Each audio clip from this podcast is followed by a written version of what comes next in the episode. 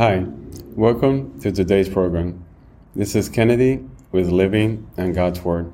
Today we're going to be reading Nehemiah chapter 13 from the Jesus Bible NIV edition, review key takeaways, and end our session with a prayer. Nehemiah's final reforms. On that day, the book of Moses was read aloud in the hearing of the people, and there was found written that no Ammonite or Moabite should ever be admitted into the assembly of God, because they had not met the Israelites with food and water, but hired Balaam to call a curse down on them.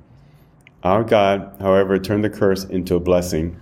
When the people heard this law, they excluded from Israel all who were of foreign descent. Before this, Eliashib, the priest, had been put in charge of the storerooms of the house of our God. He was closely associated with Tobiah, and he had provided him with a large room formerly used to store the grain offerings and incense and temple articles, and also the tithes of grain, new wine, and olive oil prescribed for the Levites, musicians, and gatekeepers, as well as the contributions for the priest. But while all this was going on, I was not in Jerusalem, for in the thirty second year of Artaxerxes, king of Babylon, I have returned to the king. Some time later, I asked his permission and came back to Jerusalem. Here I learned about the evil thing Eliashib had done in providing Tobiah a room in the courts of the house of God. I was greatly displeased and threw all Tobiah's household goods out of the room. I gave orders to purify the rooms, and then I put back into them the equipment of the house of God, with the grain offerings and the incense. I also learned that the portions assigned to the Levites had not been given to them, and that all the Levites and musicians responsible for the service had gone back to their own field. So I rebuked the officials and asked them, Why is the house of God neglected? Then I called them together and stationed them at their posts.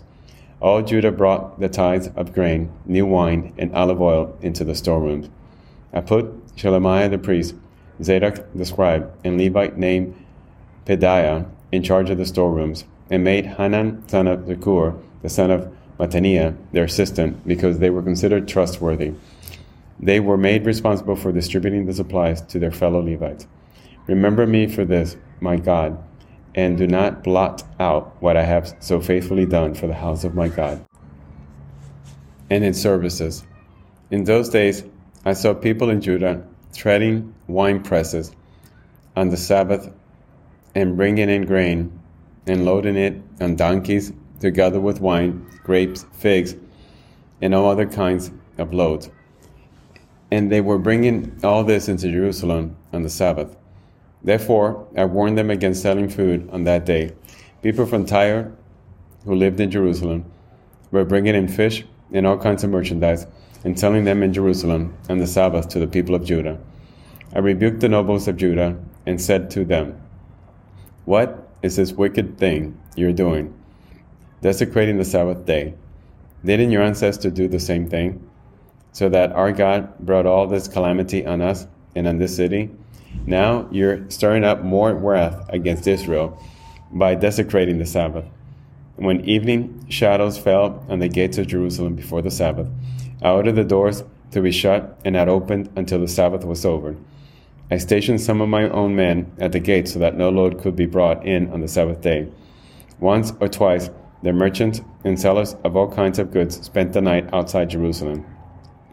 But I warned them and said, Why do you spend the night by the wall? If you do this again, I will arrest you. From that time on, they no longer came on the Sabbath. Then I commanded the Levites to purify themselves and go and guard the gates in order to keep the Sabbath day holy. Remember me for this also, my God, and show mercy to me according to your great love.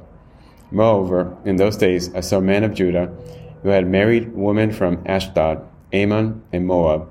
Half of their children spoke the language of Ashdod, or the language of one of the other people, and did not know how to speak the language of Judah.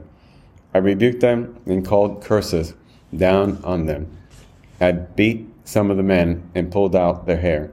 I made them take an oath in God's name and said, You are not to give your daughters in marriage to their sons, nor are you to take their daughters in marriage for your sons, or for yourselves.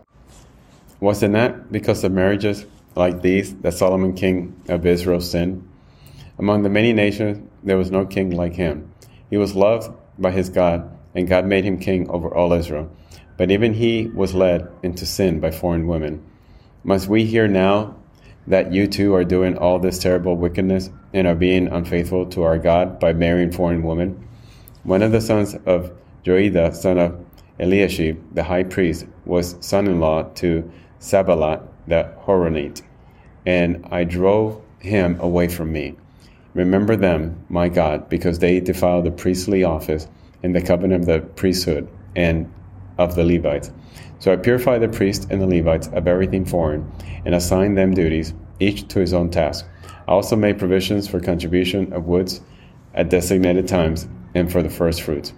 Remember me with favor, my God. This is the end of Nehemiah chapter 13. Let us pray. Thank you, Father, for everything you do.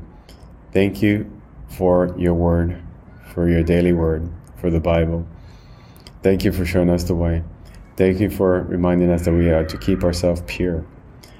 We're never to mix with sin. For the way towards you, the path towards you is narrow and it's clean and pure. Father, we praise you and we worship you. In Jesus' name, amen. This concludes today's reading and interpretation of Nehemiah chapter 13. We hope that you will join us again tomorrow. God bless you. This is Kennedy, your brother in Christ, always.